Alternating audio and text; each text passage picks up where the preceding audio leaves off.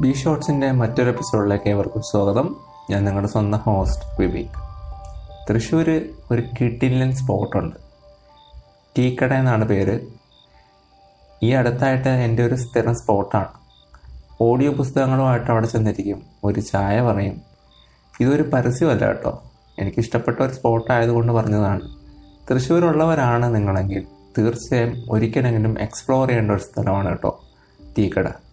അപ്പോൾ ഇന്നത്തെ നമ്മുടെ എപ്പിസോഡിൽ നമ്മൾ സംസാരിക്കാൻ പോകുന്നത് ജപ്പാനെ കുറിച്ചാണ്. ജപ്പാൻ സാംസന് കൊടുക്കുന്ന പണികളെ കുറിച്ച്.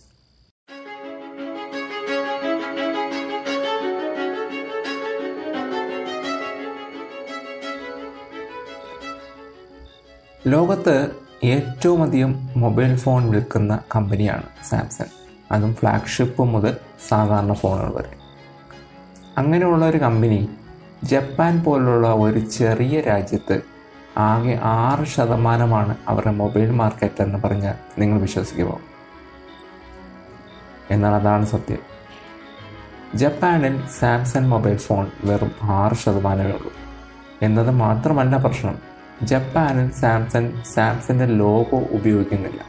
സാംസങ്ങിന്റെ പേര് ഉപയോഗിക്കുന്നില്ല. പകരം ഗാലക്സി എന്ന വാക്കിൽ ഗാലക്സി എന്ന പേരിലാണ് സാംസങ് അവിടെ ഫോണുകൾ വിൽക്കുന്നത് സാംസങ്ങിന്റെ പേര് കേട്ട S series Note series Fold series എല്ലാ ഫോണുകളും സാംസങ് അവിടെ വിളിക്കുന്നത് ഗാലക്സി എന്ന പേരിലാണ്. എന്തുകൊണ്ടായിരിക്കും അങ്ങനെ?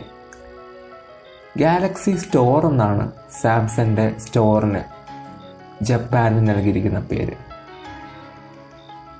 സാംസങ്ങിന്റെ ജപ്പാൻ വെബ്സൈറ്റ് എടുത്ത് നോക്കിയാലും ഗാലക്സി എന്നായിരിക്കും കൊടുത്തിട്ടുണ്ടാവുക.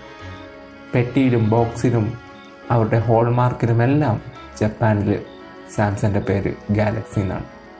എന്തുകൊണ്ടായിരിക്കും സാംസങ് ഗാലക്സി എന്ന പേരിൽ ജപ്പാനിൽ ഫോണുകൾ വിളിക്കുന്നത് എന്നറിയണമെങ്കിൽ കുറച്ച് പിന്നോട്ട് പോകണം അതായത് ആൻഡ്രോയിഡ് ഫോണുകൾ തുടങ്ങിയ കാലത്തേക്ക്. രണ്ടായിരത്തി പത്തിലാണ് ജപ്പാനിലേക്ക് സാംസങ് മൊബൈൽ ഫോണുകളുമായിട്ട് എത്തുന്നത്. ലോകത്ത് എല്ലാ കമ്പനികൾക്കും ഇമോജീസ് ഉണ്ട്. വാട്സാപ്പ് ആണെങ്കിലും ആപ്പിൾ ആണെങ്കിലും എല്ലാവർക്കും അവരുടേതായിട്ടുള്ള ഇമോജീസ് നിർമ്മിക്കാനുള്ള അവകാശങ്ങളുണ്ട് എന്നിരുന്നാൽ പോലും ഇമോജികൾ നിർമ്മിക്കണമെങ്കിൽ ഒരു ഗൈഡ് ലൈൻസ് ആവശ്യമാണ്. ഇമോജികളുടെ അർത്ഥങ്ങൾ നിർവചിക്കുന്നത് അവരാണ്. അവരാണ് ഇമോജീസിൽ പുതിയ ഇമോജീസ് ആഡ് ചെയ്യുന്നതും ഒഴിവാക്കുന്നതുമെല്ലാം. അവരുടെ പേരാണ് യൂണിക്കോഡ് അവരുടെ നിർദ്ദേശങ്ങൾ അനുസരിച്ചാണ് ഇത്തരം കമ്പനികൾ ഇമോജീസ് നിർമ്മിക്കുന്നത്. അതുകൊണ്ട് തന്നെ ഡിസൈനിലുള്ള മാറ്റങ്ങളല്ലാതെ അർത്ഥങ്ങളിൽ മാറ്റമൊന്നും വരുത്തില്ല. എന്നാൽ സാംസൺ ചെയ്തത് അതിനെയെല്ലാം കടത്തിവെട്ടുന്ന ഒരു കാര്യമായിരുന്നു. ജപ്പാനിൽ ഇറങ്ങിയ സാംസങ് ഫോണുകളിൽ ജപ്പാനെ സംബന്ധിക്കുന്ന ഇമോജികളൊന്നും ഉണ്ടായിരുന്നില്ല. ജപ്പാന്റെ ടോക്കിയോ ടവർ ചുവപ്പ് കളറാണ്.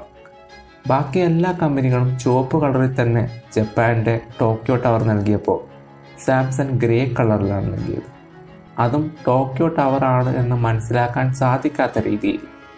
ജപ്പാന്റെ ഫ്ലാഗ് എല്ലാ ഇമോജീസിനും ഉണ്ട് എന്നാൽ സാംസങ് ഫോണിൽ ജപ്പാന്റെ ഫ്ലാഗിന് പകരം കൊറിയൻ ഫ്ലാഗാണുള്ളത് അതുപോലെ ജപ്പാന്റെ മാപ്പ് മറ്റെല്ലാ ഫോണുകളുടെ ഇമോജിയിലും ജപ്പാന്റെ മാപ്പുണ്ട് എന്നാൽ സാംസങ്ങിന്റെ ഇമോജിയിൽ ജപ്പാന്റെ മാപ്പ് പോലുമില്ല. അതായത് സാംസങ് ജപ്പാൻ എന്ന രാജ്യത്തെ അംഗീകരിക്കുന്നില്ല എന്നാണ് എന്റെ അർത്ഥം. രണ്ടാം ലോക മഹായുദ്ധം മുതൽ ജപ്പാനും കൊറിയയും തമ്മിലുള്ള പ്രശ്നങ്ങളിലേക്ക് എത്തും സാംസങ് ഒരു കൊറിയൻ കമ്പനിയാണ്. സെൻസർഷിപ്പാണ് നടത്തുന്നതെന്ന് അന്ന് തന്നെ ജപ്പാനിലെ എല്ലാ ന്യൂസ് പേപ്പറുകളിലും അടിച്ചു വന്നു. ഹീനമായ പ്രവൃത്തിയായിട്ടാണ് ജപ്പാൻ മാധ്യമങ്ങൾ ഇതിന് വിശേഷിപ്പിച്ചത്. അന്ന് മുതൽ തന്നെ ജപ്പാൻ ജനത സാംസങ്ങിനെ തള്ളിക്കളഞ്ഞു. സാംസങ്ങിന്റെ ഒരു പ്രോഡക്റ്റും മേലിൽ വാങ്ങില്ലെന്ന് ജനങ്ങൾ തീരുമാനിക്കുകയായിരുന്നു. ഇത് സാംസങ്ങിനെ വല്ലാത്ത രീതി ബുദ്ധിമുട്ടിലാക്കി. സാംസങ്ങിന്റെ ഒരു തരത്തിലുള്ള മൊബൈൽ ഫോണുകളും ഒരു സർവീസുകളും ജപ്പാനിൽ മുന്നോട്ട് പോകുന്നില്ല എന്ന അവസ്ഥ വന്നു. ഇതുകൊണ്ടാണ് സാംസങ് ലോകം മുഴുവൻ അറിയപ്പെടുന്ന ഐക്കോണിക് ആയിട്ടുള്ള അവരുടെ പേര് ഒഴിവാക്കിക്കൊണ്ട് ജപ്പാനിൽ ഗാലക്സി എന്ന പേരിൽ ഫോണുകൾ വിളിക്കുന്നത് സേവനങ്ങൾ കൊടുക്കുന്നത്. എന്നിരുന്നാൽ പോലും ഇത് സാംസങ് ആണെന്ന് ജനങ്ങൾക്ക് അറിയാവുന്നത് കൊണ്ടാണ് വെറും ആറ് ശതമാനത്തിൽ ലോക ലോകമെമ്പാടും സാംസങ്ങിന്റെ എതിരാളിയായിട്ടുള്ളത് ആപ്പിളാണ്. ആപ്പിളിന് ജപ്പാനിലുള്ളത് അറുപത്തി അഞ്ച് ശതമാനത്തിന്റെ ഷെയറാണ്. ലോക മൊബൈൽ ഫോൺ വിപണിയിൽ സാംസങ് ഇരുപത്തെട്ട് ശതമാനവും ആപ്പിളിന് ഇരുപത്തിയേഴ് ശതമാനവുമാണ്. ഇരുവരും ഇഞ്ചോടിഞ്ച് മത്സരിക്കുന്ന ഈ ലോകത്ത് ജപ്പാൻ എന്ന രാജ്യത്ത് മാത്രം സാംസങ് വെറും ഒറ്റ ഡിജിറ്റിലാണ് നിൽക്കുന്നത്. വെറും ആറ് ശതമാനം. ആപ്പിൾ ആവട്ടെ അറുപത്തി അഞ്ച് ശതമാനം. ലോകമെമ്പാടും അഭിമാനത്തോടെ വിളിച്ചു പറയുന്ന സാംസങ്ങിന്റെ പേര് പറയാൻ കഴിയാതെ അവരുടെ ഫോണുകൾ വിളിക്കുന്നു സാംസങ് എന്നറിഞ്ഞപ്പോൾ ഉണ്ടായ ഒരു കൗതുകമാണ് ഈ എപ്പിസോഡിലേക്ക് എന്നെ കൊണ്ടെത്തിച്ചത്. പക്ഷേ അതിന്റെ പിന്നിലേക്ക് പോകുമ്പോൾ ഹീനമായ വംശീയവറിയും രാജ്യങ്ങൾ തമ്മിലുള്ള പ്രശ്നങ്ങളും ഒക്കെ ഇതിന്റെ പിന്നിലുണ്ടെന്ന് മനസ്സിലായി. ജപ്പാൻ പോലുള്ള ഒരു രാജ്യം അവിടുത്തെ ജനത വളരെ ഉറച്ച മനസ്സുള്ളവരും വലിയ തിരിച്ചടികൾ നേരിട്ട് വളർന്നു വന്നവരുമാണ്. ഹിറോഷിമയും നാഗസാക്കിയും ഒക്കെ കടന്നു വന്ന ഒരു ജനതയാണ് ജപ്പാനിലേത്. അവർ ആരുടെ മുന്നിൽ തലകുനിക്കില്ല. ലോകത്തെ ഒരു കാലത്ത് ഭരിച്ചിരുന്ന ടെക്നോളജി എല്ലാം തന്നെ ജപ്പാന്റെതായിരുന്നു.